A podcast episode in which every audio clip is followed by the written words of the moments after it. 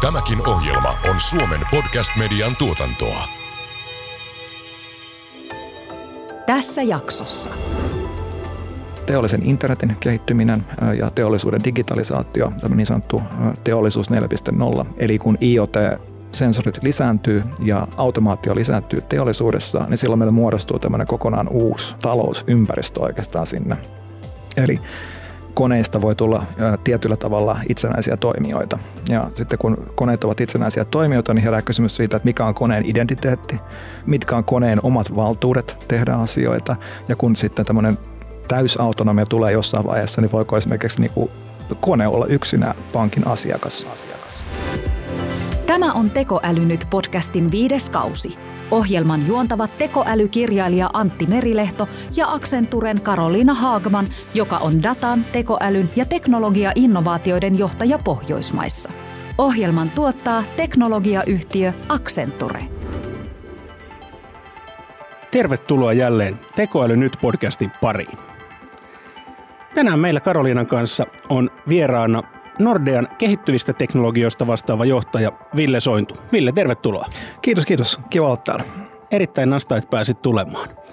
Ihan alkuun, kun me puhutaan pankeista, ja pankkibisnes sinänsä on ollut tosi pitkään olemassa, niin nyt kun sä vastaat kehittyvistä teknologioista, niin, niin mitä se tarkoittaa pankin kontekstissa? Aivan loistava kysymys. Mä yleensä vitsailen omassa pankissani ja kaikissa erilaisissa yhteyksissä nimenomaan siitä, että mulla on toisaalta pankin paras työ ja toisaalta mulla on pankin ikävin työ. Ja se johtuu nimenomaan siitä, että mä saan tehdä duunia kaikkien uusien jännien asioiden kanssa. Mä oon taustaltani insinööri, tykkään uusista teknologioista, tykkään leikkiä uusilla leluilla ja kaikilla muilla kivoilla jutuilla. Ja tota, se on sitten se paras osa sitä duunia, pääsee kehittämään oikeasti uusia asioita.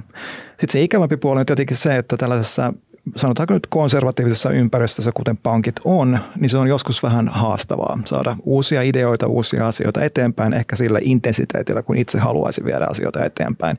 Eli siinä on paljon positiivista energiaa ja sitten siinä on, siinä on tämmöinen, vähän tämmöinen tylsempi puoli, että ihan kaikkia ideoita ei aina saa läpi. Mä luulenkin, että siinä puolessa välissä varmaan onkin se paras tasapaino sitten niiden asioiden suhteen. Minkälaisia asioita, Ville, te olette tehnyt tällä hetkellä Nordealla tekoälyyn liittyen? Joo, eli tekoälyn suhteen meillähän on tämmöinen tekoälypraktiikka olemassa, joka, joka niin ajaa tätä meidän Nordan Group-tason tekoälystrategiaa ja tekoälyn ja datan käytön ohjaamista ja meidän kaikissa liiketoimintayksiköissä. Ja sitä tosiaan ohjataan tällaisella hubi-periaatteella.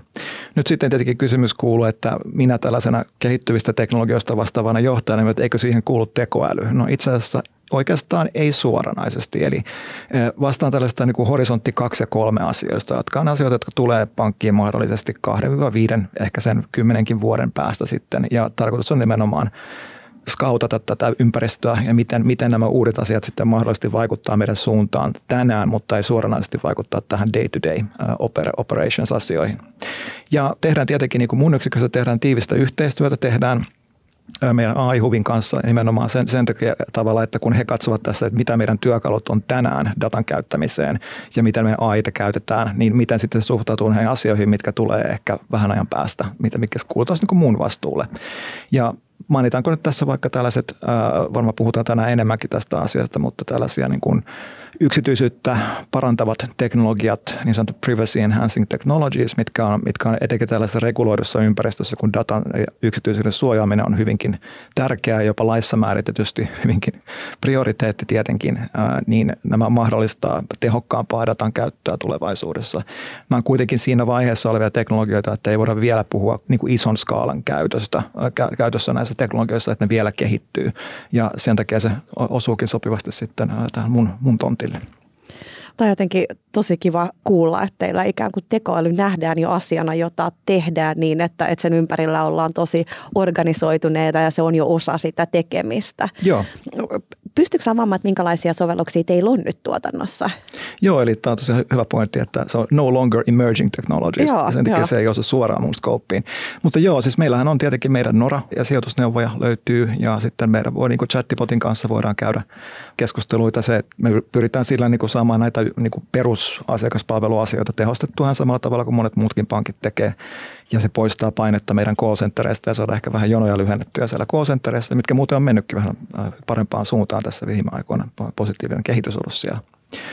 Ja sitten tietenkin back-officeissa käytetään paljon tekoälysovelluksia sekä tietenkin robotiikkaa, mutta myöskin ihan tekoälyä käytetään tällaisiin niin kuin no, talousrikollisuuden torjuntaan käytetään ihan, ihan laajastikin käytetään näitä algoritmeja. Mua kiinnostaa toi, kun totesit horisontit kaksi ja kolme, että mennään sinne viisi vuotta, vielä jopa kymmenen vuoden päähän. Ja millaisia työkaluja sinä ja, ja teidän tiimi käyttää siihen, että miltä maailma näyttää viiden, kymmenen vuoden päästä? Se on kombinaatio tällaista intuitiota ihan suoraan, mikä perustuu siihen, että meillä on paljon kokeneita ihmisiä, jotka on tehnyt pitkään töitä eri teollisuuden alalla, ei pelkästään pankeissa ja pystyy sitä kautta yhdistämään ehkä trendejä muun muassa telekommunikaatiopuolelta, ihan teollisuudesta ja ylipäätänsä laajemminkin kuin pelkästään pankkisektorilta. Ja sieltä saadaan tällaisia hy- hyvää, hyvää suuntaa siihen, että mitkä asiat vaikuttaa toisiinsa tulevaisuudessa. Pyritään yhdistelemään näitä asioita ihan puhtaasti oman kokemuksen perusteella. Se on niin kuin tärkeä kivijalka sille miettimiselle. Toinen on tietenkin se, että meillä on isot verkostot muiden pankkien ja muiden finanssialan toimijoiden kanssa, missä me keskustellaan paljon näistä asioista ja sitten tietenkin kuunnellaan kuunnellaan näitä tahoja, jotka kehittää näitä uusia, uusia asioita. Että meillä on tämmöinen hyvinkin sanotaanko tiivis rytmi erilaisia toimijoita, jotka tulee meidän ovista sisään mielellään kertoa meidän uusista ratkaisuista ja tuo on tietenkin tärkeä inputti. Sitten tällaisena mausteena siihen päälle tietenkin luetaan paljon erilaisia tulevaisuuden tutkimukseen liittyviä asioita, käyttää paljon konsultteja tietenkin tällaisen niin kuin laajemman tutkimuksen ja kartoituksen tekemiseen sitten, että saadaan kokonaiskuva sitten tästä ympäristöstä. Miten sitten, minkälaisia asioita teillä siellä horisontissa tällä hetkellä näkyy? Mitkä on ne asiat, mitkä sinua eniten innostaa? Mitä, mitä siellä on? Kiitos kun kysyit. Tekoälyyn liittyen ehkä me puhuttiin jo näistä niin datan ja datan yksityisyyden suojaamiseen liittyvistä asioista, mitkä on etenkin niin kuin insinöörin mielestä uskomattoman kiinnostavia, koska ne on, tota, se on vähän tietysti niin kuin taikaa. Että se tulee mieleen, että nyt, nyt tehdään taikatemppuja, että niin kuin, meillä on laatikossa dataa ja me voidaan tehdä sille operaatioita ja saada järkeviä tuloksia ilman, että me koskaan paljastetaan sen datan sisältöä esimerkiksi, mikä on semmoinen intuitiivisesti aika vaikea ehkä hahmottaa, mutta tällaiset asiat on kovin kiinnostavia. Mutta sitten toisia niin kuin tekoälyyn liittyviä asioita on muun muassa tämä tietenkin teollisu, teollisen internetin kehittyminen ja teollisuuden digitalisaatio, tämä niin sanottu teollisuus 4.0. Eli kun IoT sensorit lisääntyy ja automaatio lisääntyy teollisuudessa, niin silloin meillä muodostuu tämmöinen kokonaan uusi talousympäristö oikeastaan sinne. Eli koneista voi tulla tietyllä tavalla itsenäisiä toimijoita. Ja sitten kun koneet ovat itsenäisiä toimijoita, niin herää kysymys siitä, että mikä on koneen identiteetti, mitkä on koneen omat valtuudet tehdä asioita. Ja kun sitten tämmöinen täysautonomia tulee jossain vaiheessa, niin voiko esimerkiksi niin kuin kone olla yksinään pankin asiakas. Ja sitten kun kone maksaa toiselle koneelle, mitä se tarkoittaa rahan kanssa, kun kone haluaa esimerkiksi ottaa lainaa rakentakseen uusia koneita ja niin tällaisia hyvinkin pitkälle meneviä visioita, mitkä käytännössä toteutuu tänään sitten sillä tavalla, että me tehdään paljon niin kuin testaamista, pilotteja, ihan pelkästään sen kanssa, että miten mitataan tällaisten koneiden käyttöä teollisessa ympäristössä ja liitetään siihen sitten niin kuin tällaista käyttöön perustuvaa rahoitusta ja maksamista esimerkiksi.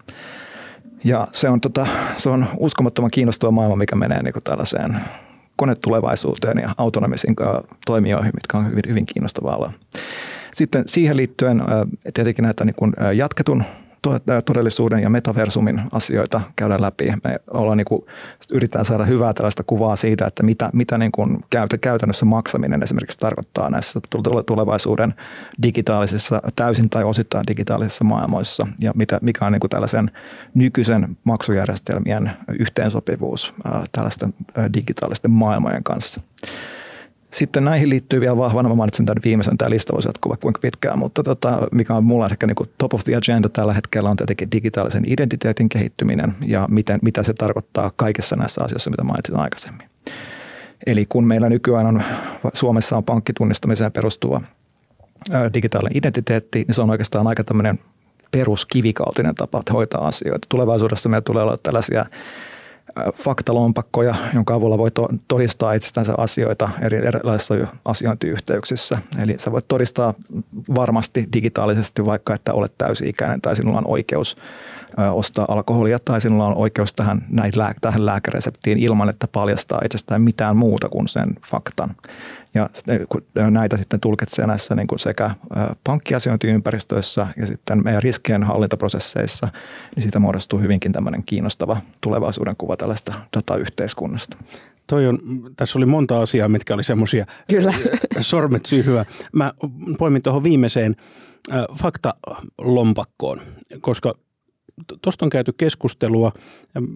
Se englanninkielinen termi state name, joka liittyy tähän mun nimeen, Antti Merilehto, niin tavallaan, että alun perin meille on annettu tämmöinen identiteetti sen takia, että valtio pystyi värväämään sotaväkeen. Ei vaan se vaaleatukkainen nuori mies sieltä Vantaan kaivokselasta, vaan että piti tietää, että nyt pystytään värväämään siitä ja siitä kylästä tämän ja tämän poika, jonka jälkeen meille tuli tämmöinen state name-identiteetti, johon sitten meillä vaikka Suomessa liittyy hetu. Joo.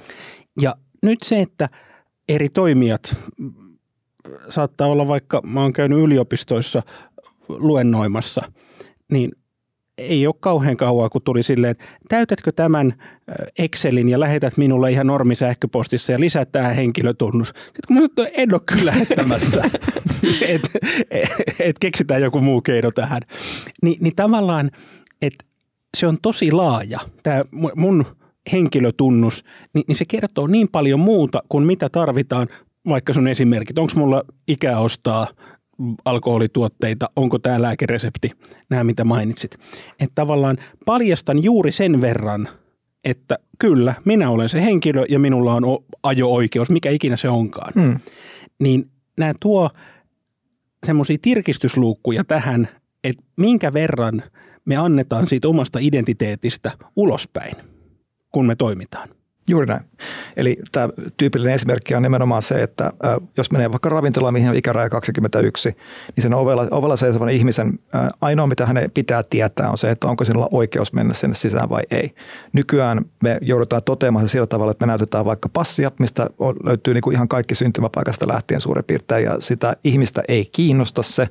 Sulla ei ole mitään järkeä oikeastaan paljastaa siitä itse asiassa niin, niin paljon asioita siinä tilanteessa, kun menee ravintolaan sisään. Nyt tietenkin tämmöinen digitaalinen tämmöinen self-sovereign ajattelun perustuva faktalompakko mahdollistaa nimenomaan sen, että sä voit esittää todistetusti se, että juuri sinä tässä minun edessäni oleva ihminen, minulla on oikeus tehdä tämä asia nyt ja se on sillä selvä. Se on parempi kaikille osapuolille. Ja silloin kun asuin Yhdysvalloissa, niin siellä ajokorttiin siihen lisätään monissa osavaltioissa myöskin osoite. Joo. Eli tavallaan, että kun vaikka New Yorkin osavaltiossa lähes kaiken ikäiset niin joutuu näyttää baariin – henkilöllisyystodistuksen. Niin tavallaan, että joka kerta mä kerron myöskin tälle ihmiselle, että mikä mun kotiosoite on. Joo.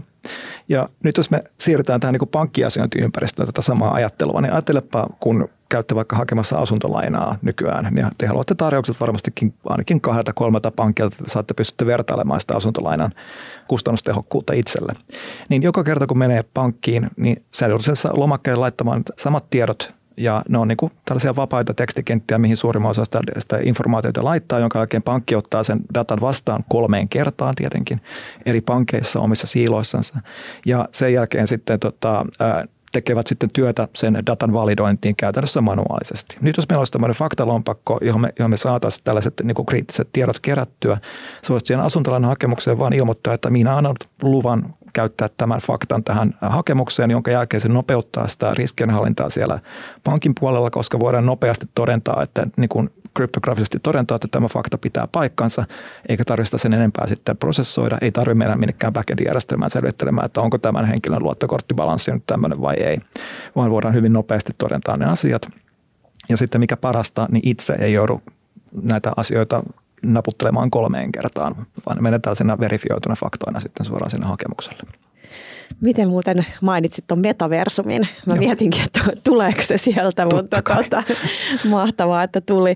Tota, miten metaversumi pankkimaailmassa? Et sehän tuntuu tällä hetkellä vähän ö, vielä semmoiselta monella tavalla ö, etäiseltä, että se on asia, joka ei monelle kuluttajalle välttämättä hirveästi näy, mutta, mutta et sitten toisaalta ajatellaan, että metaversumi on niitä yksi niitä teknologioita, jotka tulee selkeästi muuttamaan meidän elämää seuraavien vuosien aikana. Niin miten, miten se pankkimaailmassa erittäin hyvä segue tähän, niin kuin, tota, tai aasesilta tähän äh, mun, mun vastaukseen, mikä on se, että tällä hetkellä me huomataan, että me, mitä metaversumiin tulee, niin meillä on vaan hyvin paljon huonoja esimerkkejä siitä, että miten bisnekset sinne menee. Hyviä esimerkkejä ei tule heti mieleen kovinkaan montaa, ellei ota tätä yleistä peliteollisuutta tietenkin mukaan, mihin tämä metaversumi on oikeastaan luotu. Ja se on varmaan se ensimmäinen, ensimmäinen mikä menee siellä hyvinkin lujaa jo nyt eteenpäin. Mutta jos tarkastellaan vaikka näitä, mitä pankit on esimerkiksi tähän mennessä tehneet metaversumissa – niin tota, ne on oikeastaan aika karmeita esimerkkejä ihan suoraan sanoen kaikki. Öö, en nyt halua nimetä pankkeja, mutta semmoinen tyypillinen tapa niin kuin pankille mennä tällaisiin uusiin digitaalisiin ympäristöihin, mikä muuten oli tapahtunut jo kerran, ainakin kerran aikaisemmin. Meillä oli tämmöinen kuin Second Life, oli tuossa niin joitakin vuosia sitten vielä, mitä oli tämmöinen virtuaaliympär, 3D-virtuaaliympäristö, missä oli oma tämmöinen kevyt rahajärjestelmänsä ja pankit meni sinne kovin innokkaasti perustamaan haarakonttoreita. Ja äh, käytännössä oli tosiaan niin digitaalisessa maailmassa olevia rakennuksia äh, ja sitten sinne rakennettiin, huolella rakennettiin 3D-konttori, missä oli tiskit ja siellä tota, yhdessä, yhdessäkin pankkikonttorissa on äh, jopa tiikeri pyörii siellä jostain syystä, mutta tota, äh, kaikenlaisia tällaisia asioita ja sitten siellä, tota, siellä pystyy menemään pankkiin asioimaan ja ne keskustelemaan vaikka sijoitusasioista ja kaikista tällaisista ja voit neuvotella asuntolainaa siellä ja kaikkea tällaista. Mun mielipide näistä on vähän se, että – jos me kerran nyt jo ollaan todettu, että ei kukaan oikeasti halua mennä pankinkonttorin asioimaan niin kuin täällä ihan meidän niin kuin perusmaailmassa. Minkä ihmen takia mä haluaisin mennä siellä digitaalisessa maailmassa asioimaan sinne pankinkonttoriin. Se on ihan sama asia kuin aikoinaan, kun siirryttiin tota, verkkopankkimaailmasta mobiilipankkimaailmaan, niin ensimmäiset mobiilipankit oli sellaisia kopioita siitä verkkopankista. Yritettiin tunkea siihen pieneen ruutuun kaikki se asia, mitkä oli siellä verkkopankissa, koska oletettiin, että kaikki haluaa ne täsmälleen samat asiat kuin se verkkopankissa ja mobiilipankkiin. Nyt me nähdään niin kuin pankkimaailmassakin nähdään hyvinkin hyvinkin se, että on ymmärretty se design-periaate, että mobiilipankki on oma asiansa. Siellä on, siellä on ihan täysin omat tavat näyttää asiat ja priorisoida niin kuin asioiden näyttäminen. Se ei ole kopio siitä verkkopankista. Nyt metaversumi on tämmöinen digitaalinen maailma, niin ää, ei, mun mielestä meidän ei kannata siirtää sitä meidän haarakonttoria sieltä niin kuin fyysisestä maailmasta sinne digitaalisen maailmaan sellaisena, vaan meidän pitäisi vähän miettiä sitä, että mitkä on oikeasti ne palvelut siellä digitaalisessa maailmassa, mitä, mitä pankeilta halutaan arvonsiirtoa, arvon turvaamista, tietyllä tavalla rahoitusmalleja ja tällaisia, mutta sen pitäisi olla kohtuullisen läpinäkyvää. Sellaista, että tota, sä, sä et välttämättä edes aktiivisesti asioi pankissa millään tavalla, vaan sä käytät sitä metaversumin ominaisuuksia, sitä, sitä faktaa, että sulla on käytännössä joku laite, mikä on hyvinkin vahvasti tunnistanut biometrisesti, niin me voidaan sitä kautta niin kuin tehdä myöskin niin kuin tällaista ihan turvaa siihen asiointi, asiointiin, pankkiasiointiin ja maksamiseen siellä. Ja ne lähtee niin kuin näistä prinsiipeistä, tämä mun mielestä tämä pankkien presenssi täällä metaversumeissa, ei se, että rakennetaan 3D-haarakonttori sinne juuri tämä digitointi, että me otetaan joku palvelu, joka digitoidaan semmoisista, että sitten siellä tähän voit pyyhkiä jalat ja ota vuoronumero tästä. Joo, mä, mä kuvittelen tässä niin vuoro, vuoro niin kuin lappu automaatin, mistä voisi niin metaversussa niin yrittää, yrittää ottaa sen. sen mutta joo. Juuri näin. Ja, ja et kun sitten miettii vaikka matkustamista tänä päivänä, niin olihan ne sympaattisia ne kymmenen matkan kortit, mitkä aina söi yhden palan, tsak, tsak. Mm-hmm. mutta taitaa olla toi, tota, yksi kahvila Kalliossa, joka vielä käyttää niitä. He, osti tämmöisen laitteen ja et sieltä voi sitten leimata kahvin. Mutta muuten niin, et meillä on puhelimessa matkakortit. Tavallaan se muuttuu näkymättömäksi. Et edelleen meillä on vaikka linja-auto, metro, ratikka, joka meitä vie paikasta toiseen ja kuljettaa tätä fyysistä kehoa eri paikkoihin. Mutta se, että et miten me toimitaan siinä, millä me ollaan maksettu mistä tiedetään, että juuri minulla on oikeus matkustaa tällä, niin ne jää taustalla. Joo, Juuri näin. Ja tämä liittyy tällaista niin pankkimaailmassa siihen, että pankkienkin pitää miettiä sitä jakeluteknologiaa hyvin pitkälle uudestaan näissä uusissa maailmoissa. Me ei voida olettaa, että ihmiset esimerkiksi tulee asioimaan pankkeihin näin samalla tavalla kuin on aikaisemmin tehneet. Eli tälleen karikoidusti voi sanoa, että tuhat vuotta on oltu siinä mallissa, että tavalla tai toisella pankkien asiakkaat tulee pankkiin – se oli sitten haarakonttori, se oli tavallaan se oli jonkunlainen konttori, mihin mentiin, siirryttiin digitaaliseen maailmaan. Niin digitaalisessa maailmassa me edelleenkin pyydettiin asiakkaat tulee meidän luokse. Tule meidän nettisivulla, käyty meidän mobiilipankkia, asioin meidän kanssa. Nyt näissä uusissa maailmoissa, missä meidän pitää pystyä saamaan ne pankkien palvelut sinne mukaan sillä tavalla, että me, me viedään ne sinne, missä asiakkaat on. Se on tämmöinen, tämmöinen embedded finance-ajattelu, mikä, mikä tekee, niin mullistaa sen jakeluteknologian kyllä ihan totaalisesti lähitulevaisuudessa. Miten sä Ville näet, mitkä asiat tällä hetkellä eniten hidastaa siirtymistä näihin asioihin? Sä mainitsit heti sun alkuesittelyssä, että on tämä niin kuin innostava uuden teknologian puoli, mutta sitten on toisaalta tämä melko konservatiivinen toimiala ja sitten toki dataa reguloidaan tällä hetkellä syystäkin paljon. Joo. Regulaatio on, se on toisaalta hidastava tekijä, mutta mun näkemyksen mukaan se on myöskin se kivijalka, johon luottamus luodaan. Eli just se, että nykyisenkin regulaation puutteessa pystytään tekemään paljon asioita ja voidaan soveltaa nykyistä regulaatiota paljon paremmin kuin ehkä ihmiset ajatteleekaan. Ja EU etenkin nyt näissä uusissa digitaalisen regulaation hankkeissa on viemässä näitä asioita niin kuin hyvinkin voimakkaasti eteenpäin. Jossakin asioissa ehkä vähän paremmin kuin toisissa. Siellä on tiettyä rajoittavaa regulaatiota myöskin luvassa tulevaisuudessa, mutta myöskin avaavaa regulaatiota. Myöskin pyritään saamaan tällaisia nousevia aloja, kuten niin kuin virtuaalivaluutat ja virtuaalivaluuttatoimijat, pyritään saamaan regulaation piiriin, jotta saadaan tämmöinen level playing field aikaiseksi sitten tulevaisuudessa näihin, tota, näihin uusiin toimijoinkin ulottuva regulaatio. Eli Joo, siellä on paljon haasteita tulevaisuudessa meille. Eli siellä tulee paljon asioita, mitä me, mikä pakottaa pankit tietyn tyyppiseen muutokseen datan käsittelyssä ja sitten myöskin tässä palveluiden avaamisessa. Mutta mun näkemyksen mukaan se on positiivista kehitystä. Sitten on tällaisia vähän älyttömämpiä juttuja, eli se, että pyritään ehkä liikaakin kontrolloimaan sitä infrastruktuuria ja yritetään saada palveluita ehkä tuplattua vähän turhaan. Sitä voisi miettiä vähän, vähän järkevämminkin sitten varautumiseen liittyviin asioihin. Mutta tota, noin niin kuin yleistasolla voisin sanoa, että regulaatio on hyvä asia. Ilman sitä meillä ei olisi pankkeja, meillä ei olisi rahajärjestelmää ilman regulaatiota ja sen takia sen kehittymistä pitää aktiivisesti tukea, mikä on myöskin tärkeä osa meidän työtä pankissa. Tämä on minusta vielä tosi niin kuin kivasti jotenkin kuvattu, tosi kiva lähestymistapa regulaatioon, että ne auttaa, koska tällä hetkellähän moni kokee, että se regulaatio, mikä liittyy datan hanskaamiseen, niin se on jollain tavalla este. Ja osittainhan se on sitä, mutta ehkä se este on enemmän se, että sitä asiaa ei ole kuvattu niin tarkalla tavalla, että sä pääsisit asioiden kanssa eteenpäin. Et esimerkiksi cloudin käyttäminen tällä hetkellä, niin moni yrityshän joutuu paljon miettimään sitä, että miten sitä regulaatiota sovelletaan omassa toimintaympäristössä ja omalla datalla. Ja, ja tavallaan se, että miten sä toit esille sen, että, että kun se regulaatio on tarpeeksi kattavasti olemassa, niin se silloin myös on niin kuin mahdollistaa sen, että sä pääset eteen menemään selkeissä rajoissa. Joo, ja jos vähän peilaa tätä maailmankuvaa regulaatiossa niin kuin pankin kannalta, niin no niin kuin karikoidusti Amerikassahan tehdään asioita ensin ja sitten tota, kun asiat on niin levällään, niin sitten vietetään regulaatioita sen jälkeen. Kun taas niiden EU-ssa äh, reguloidaan asioita, jotta niistä tulee totta. Eli meidän regulaatio etunenässä mennään EU-ssa. Mutta äh, etenkin niin kuin tässä EU-tavalla, EU-tavalla tavalla reguloida pankkipalveluita, niin siellä on, aina pitää muistaa, että siellä on tarkoituksena aina kuluttajan suojaaminen ää, ja se, että pyritään saamaan kansalaisille reilut palvelut. Ja nämä periaatteet on siellä aina hyvät taustalla. Nyt sitten tämä regulaation implementaatio on sitten se, että missä tulee paljon sitä erilaisia niin kuin, no, edunvalvontaryhmiä, jotka yrittää saada omia ajatuksensa sinne mukaan, ja sitten se tulos on yleensä sitten jonkunlainen, aina jonkunlainen kompromissi, mikä, mikä sitten äh, tuo just sen, että sinne pitää saada enemmän aktiivista osanottamista siihen regulaation tekemiseen, koska niin kun mä edelleenkin allekirjoitan sen, että se tarkoitusperät on oikeasti hyvät regulaatiossa, niin eikö sitä voisi niin sen päälle voisi rakentaa sellaista niin järkevää implementointia myöskin niille hyville periaatteille ja sen takia olla aktiivisia siinä keskustelussa. Me puhuttiin aikaisemmin digitaalista identiteetistä muun muassa tällä hetkellä – valtiovarainministeriö on tällä hetkellä lausuntokierroksella näistä niin kuin Suomen tulevan digitaalisen identiteetin asioista.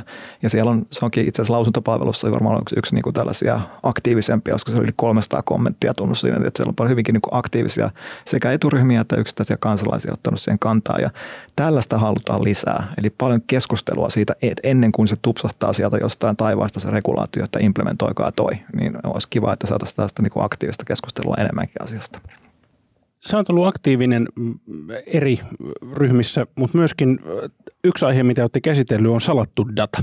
Joo. Kerro lisää. Joo, me tota, otettiin tämä salattu data Privacy Enhancing Technologies, PET, otettiin aiheeksi tässä pari vuotta sitten, kun me törmättiin, että tällaisia että niin kuin nousevat teknologiat mahdollistaa uusia, täysin vähän niin kuin maagisia asioita, koska niin kuin aikaisemmin kommentoin tuossa. Ja se syy, minkä takia se on pankeille tärkeää nämä nimenomaan salattun datan ja sen käsittelyyn liittyvät asiat on se, että me eletään ympäristössä, missä on paljon dataa, on paljon asiakasdataa, on paljon arvokasta dataa, mutta se on, tota, se on hyvinkin lukossa siellä siiloissa. Ja sitten jos vähän kaivaa syvemmällä, että minkä takia ne on lukoissa siellä siiloissa ja minkä takia sen datan käyttäminen on vaikeaa, se perustuu nimenomaan tähän regulaatioon ja siihen, että meillä on tietyt niin kuin asiakkaan yksityisyyteen ja pankkisalaisuuteen liittyvät asiat, mitkä rajoittaa hyvin vahvasti sitä, että mitä dataa saadaan käyttää. Ja sehän pistää etenkin pankit ja reguloidut toimijat pistää ihan erilaiselle, äh, erilaisista lähtökohdista miettimään näitä asioita kuin esimerkiksi tästä niin kuin, niin kuin big tech-yhtiöt, Googlet, Facebookit sun muut tai Meta, niin kuin se nykyään on, niin pystyvät käyttämään tätä koko data-avaruutta käytännössä aika vapaasti. Ja me ei koskaan olla tällaisessa niin legacy-maailmassa tällaisessa tilanteessa, että tulee, tuleekin just mieleen sille, kun aina puhutaan, että, että pankeilla on, niin kuin, on tämmöinen niin kuin valtava datavarasto jossain, mitä voidaan käyttää. Niin mä mietin, että joo on, mutta se on vähän, tiedätkö, kun sama kuin ostaisi niin kuin hyvän palan metsää, missä sä tiedät, että siellä on hyviä tryffeleitä. Mutta sitten kun sä voit miettiä, että miten mä saan ne tryffelit ulos sieltä maasta, niin sitten sä yhtäkkiä huomaat, että otat tuostumassa tryffelisikoja jossain markkinalle ja miettimässä, että miten mä, miten mä kaivan ne yksittäiset nokareet sieltä ulos sieltä maasta.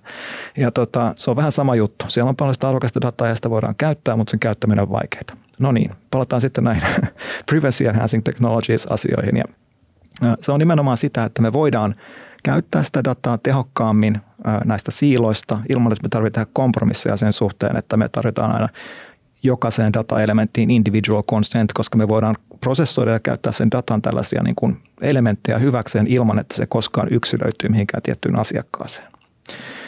Se ensimmäinen kysymys, kun sä haluat tehdä data-analytiikkaa esimerkiksi, on se, että, niin että onko tämä datasetti, mitä sä haluat käyttää, niin onko siinä asia, yksittäisen asiakkaiden yksilöiviä tietoja. Jos vastaus on ei, hyvä, sitten voi jatkaa, ei mitään ongelmia. Jos vastaus on joo, niin sitten on, kysytään, että hyvä, onko tähän jonkunlainen juridinen tai legal tämmöinen boundary olemassa niin kuin näihin, tähän datan käyttöön. Yleensä vastaus on, että tota, on. Ja sitten lähdetään niin kuin sen datan tai sen, sen lain, lain puitteissa sitten käsittelemään sitä dataa ja yleensä se rajoittaa sen aika totaalisesti, ettei hirveästi saada asioita aikaiseksi.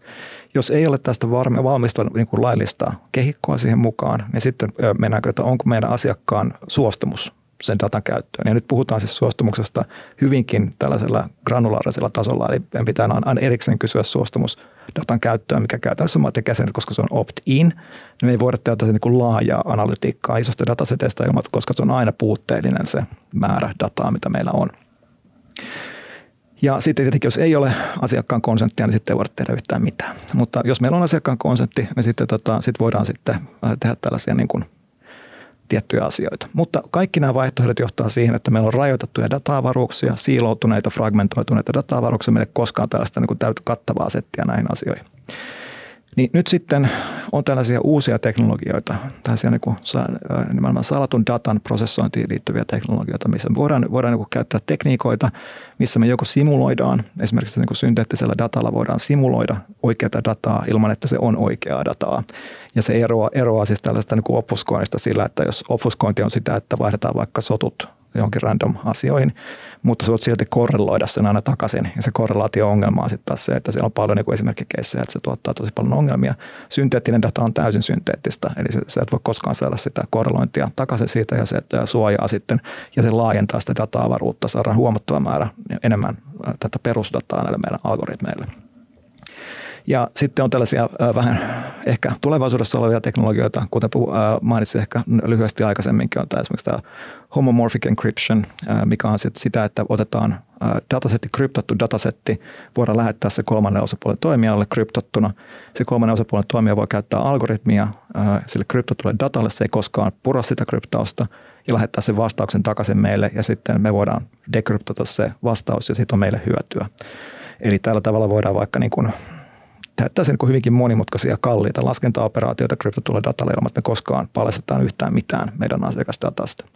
Sitten on toinen tapa on se, että se data ei koskaan liiku mihinkään, mutta sitten se algoritmi liikkuu. Eli me voidaan esimerkiksi tehdä yhteistyötä vaikka nyt sitten muiden pankkien kanssa voidaan tehdä sillä tavalla, että, että meillä kaikilla on meidän omat datasetit ja se algoritmi sitten käyttää niitä datasetteja, mutta ei koskaan paljasta niitä datasetteja toisille. Eli se algoritmi kehittyy joko siinä keskellä, niin sanotussa uh, Secure Multiparty Computation mallissa tai sitten federoidussa mallissa, missä se aina vaan inkrementaalisesti paranee se algoritmi aina, kun se käy, käy prosessoimassa dataa.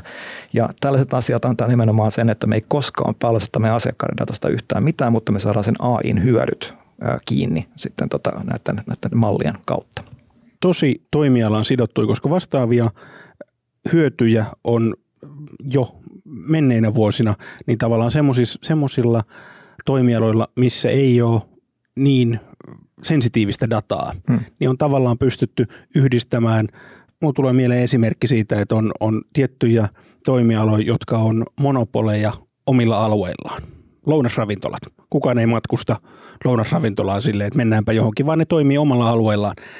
Niin että miten esimerkiksi näiden dataa pystytään yhdistämään ja silloin se menee on paljon helpompi, ne, ne pystytään käsittelemään datasetteja yhdessä ilman taas, että kerrotaan niitä vastauksia toisille, mutta se itse prosessi on tosi paljon kevyempi kuin mitä, mitä tämmöisessä tapauksessa tuolla toimialalla. Me saadaan sitä ennustevoimaa sinne yhdistämällä monia, monien eri pankkien datoja, niin, niin kyllä ennusteen tarkkuus kasvaa valtavasti. Joo, etenkin tuossa hyviä esimerkkejä löytyy nyt jo maailmalta, mitä testataan pankkien kesken. Tällaista tota, talousrikollisuuden estämistä, eli käytännössä tätä anti-money laundering ja counter-terrorist financing ja fraud prevention – tai toimintaa, missä nykymalleissa, niin kuin mekin käytetään, meillä on oma algoritmi, mikä analysoi meidän, meidän niin kuin transaktioliikennettä ja sitä kautta pyritään saamaan kiinni näitä epäilyttäviä liikkeitä siellä sitten tämän algoritmin perusteella. Mutta jokainen pankki tekee se tällä hetkellä yksinään, itsekseen. Eli, ja me, koska me ei, voida, me ei voida jakaa sitä pankkisalaisuuden puitteissa olevaa dataa tällaisen yhteisen prosessointiin millään tavalla – nyt meillä on näitä teknologioita käytössä, missä me ei edelleenkään ei tarvitse jakaa mitään siitä datasta, mutta me voidaan käyttää, parantaa sitä algoritmia yhdessä kaikkien datan perusteella. Eli pyritään, pyritään saamaan tota, huomattavia tehokkuuslisäyksiä esimerkiksi niin kuin tällaisen talousrikollisuuden havaitsemiseen sitten tällaisen yhteistyön puitteissa. Ja tässä on niin kuin laajemmalti kyse nimenomaan tällaista niin sanotusta yhteisen ei-kilpailevan infrastruktuurin rakentamista, eli pyritään välttämään sitä, että rakennetaan sataan kertaan samat asiat vähän eri tavalla ja vähän huonosti yhteensopivasti, mutta tällaiset asiat, missä ei ole järkevää kilpailla, vaan se on kaikkien etu, että tehdään yhdessä asiat, niin on, on hyvin, hyvinkin tota, kiinnostava filosofia, mikä on itse asiassa liittyy muun muassa näihin uh, distributed ledger ja blockchain-harjoituksiin, mitkä on tota, nyt mennyt vähän pois muodista, mutta on edelleenkin tota, kyllä ihan, ihan niin kuin, aktiivisia asioita, mutta on myöskin tässä nyt tässä data ja data datan hallinnassa ja tekoälymaailmassa, niin on nyt sitten nostamassa päätään ihan eri tavalla. Koska kuitenkin, jos joudutaan pyörää keksiä uudestaan, niin lopulta laskun maksaa asiakas, on se sitten kuluttaja-asiakas tai yritysasiakas. Juuri näin. Sä vielä mainitsit tuon synteettisen datan, poimitaan se terminä. Haluatko vähän avata meidän kuulijoille, miten sitä synteettistä dataa tuotetaan? Että sehän on kuitenkin tämmöinen yksi tekoälyn soveltamisen alue. Niin. Joo, eli jos miettii tällaisia perinteisiä tapoja tuottaa dataa, niin sanottua testidataa, niin se on joko sillä tavalla, että otetaan jonkunlainen malli siitä, että miltä se data näyttää, ja sitten tehdään siihen hirveän määrä niin kuin random-arvoja. Sitten tulee jotain niin kuin testidataa, minkä periaatteessa voidaan tehdä teknistä testaamista. Se ei kuitenkaan niin kuin tekoälyä auta yhtään, koska ne kaikki arvot on keksittyjä arvoja siellä. Toinen tapa sitten on ottaa tätä tuotantodataa ja obfuskoida se, eli poistaa sieltä kaikki yksilöivät tiedot, vaihtaa ne tällaisiin no, erilaisiin niin placeholdereihin, että vaikka sotu vaihdetaan vaikka sitten juoksevaan numeroon ja tämän tyyppisiä asioita. Mutta koska ne korrelaatiot pitää säilyttää siinä, niin se muodostuu ongelmaksi. Eli jos esimerkiksi osa datasta vaan obfuskoidaan, niin silloin se, tota, silloin se malli aina tekee sen, että jos sitä dataa jossain kohtaa esimerkiksi prosessoidaan ympäristössä ja tulee joku tietoturvaongelma, niin sitten se korrelaatiot on helppo tehdä takaisin. Niin kuin mainitsin tuossa aikaisemmin, niin tästä löytyy hyvinkin kalliita esimerkkejä maailmalta, missä on osittain obfuskoitua dataa, mitä on sitten voitu liittää oikean maailman dataan sitten myöhemmin. No niin, nyt sitten kun meillä on nämä kaksi vaihtoehtoa, mitkä on vähän silleen, no vaillinaisia, niin synteettinen data tuo nimenomaan sen, että me voidaan ottaa tämmöinen malli siitä, että miltä oikea tuotantodata näyttää ja käyttää tätä ää, niin kuin tekoälyn generoimaa synteettistä dataa replikoimaan oikeaa käytöstä mahdollisimman ennustettavasti. Eli tehdään tässä niin oikeaa dataa, joka ei kuitenkaan ole oikeaa dataa, eli synteettistä dataa. Eli se mahdollistaa just sen, että voidaan skaalata – tämän tota, algoritmin oppimismahdollisuudet ihan eri sfääreihin, koska meillä on sen lisäksi, että vaikka meillä on tätä luvitettua dataa, mitä asiakkaat on antanut meille luvat käyttää. Monesti tarkoittaa, että me voidaan käyttää 10 prosenttia datasta, 90 prosenttia ei ole antanut lupaa ja se, se pahentaa sitä niin kuin tota, vinoomia esimerkiksi siinä datassa, että niin kuin tämä tietty 10 prosenttia ei varmastikaan ole kovinkaan edustava sen koko datan suhteen. Me voidaan käyttää tämä luvitettu data, ja se voidaan tehdä, syntetisoida sitten sen 90 prosentin data se, sillä tavalla, että me ei koskaan kosketa siihen oikeaan dataan, me luodaan vaan siitä malli, jonka perusteella me luodaan sitten tota, täysin synteettistä dataa, ja sitä kautta saadaan 100 prosentin kattavuus sitten tälle tota, datan prosessoinnille. Ja tuo synteettinen data, niin sitähän ei koske regulointi, koska se ei ole oikeaa dataa. Että sitähän periaatteessa voi hyödyntää niin kuin tosi lähellä sitä tuotantodataa, mutta se on täysin niin kuin irti sit reguloinnista, koska se on... Joo, eli se nimenomaan tämä GDPR, tämä personal, personal, uh, personally identifiable information, eli PII, niin uh, poistuu kokonaan, koska siellä, siellä ei ole mitään, mitä, millä voisi sitten osoittaa takaisin siihen alkuperäiseen uh, dataan. Että tavallaan, jos meillä on tämä keissi, että meillä on – 10 prosenttia on antanut luvan, 90 pinnaa ei ole. Ja sitten katsotaan, että kuinka moni maksaa luottokorttilaskunsa ajoissa. Ja sitten me todetaan, että tiedetään, että tästä 7 prosenttia tietystä asiakkaista niin maksaa myöhässä, niin tavallaan synteettisessä datassa tämä esiintyvyys on samanlaista, mutta se on täysin synteettistä ja tämän avulla pystytään sitten kouluttamaan konetta niin, että kone pystyy tekemään, algoritmi parantaa toimintaansa. Juuri näin. Sen verran kuitenkin pakko mainita, että synteettistä dataa on testattu aika pitkään jo. Siis on vuosia tehty pankkeilla erilaisia mallinnuksia ja harjoituksia tähän näin. Ja tulokset on tällä hetkellä vielä aika laihoja. Eli se on, niin kuin puhuttiin tuossa, että puhutaan kuitenkin niin kuin joidenkin vuosien päästä tapahtuvasta kehityksestä. Mutta nämä ideat on edelleenkin täysin niin kuin valideja ja ne toimii tällaisessa rajoitetussa ympäristössä. Nyt kyse vaan se, mitä se saadaan skaalaamaan sitten niin kuin oikeasti tulevaisuudessa. Ja sen takia tätä testaillaan nyt sitten. Tänään puhuttiin siitä, miten hyvä data on piilotettuna kuin tryffelit sinne metsään ja en ihan arvannut silloin, kun pyydettiin Villeä tänne vieraaksi, että päästään tryffelisikoihin asti. Tänään meillä oli vieraana Nordean kehittyvistä teknologioista vastaava johtaja Ville Sointu. Ville, kiitos oikein paljon, että pääsit vieraaksi. Kiitos, oli kiva. Kiitos. Tämä oli Tekoäly nyt podcast. Juontajina tekoälykirjailija Antti Merilehto ja Accenturen Karoliina Haagman. Tämän ohjelman tuotti Suomen Podcast Media. Jos pidit tästä ohjelmasta, muista seurata Spotifyssa tai arvostele ohjelma Apple Podcastissa, niin muutkin löytävät ohjelman pariin.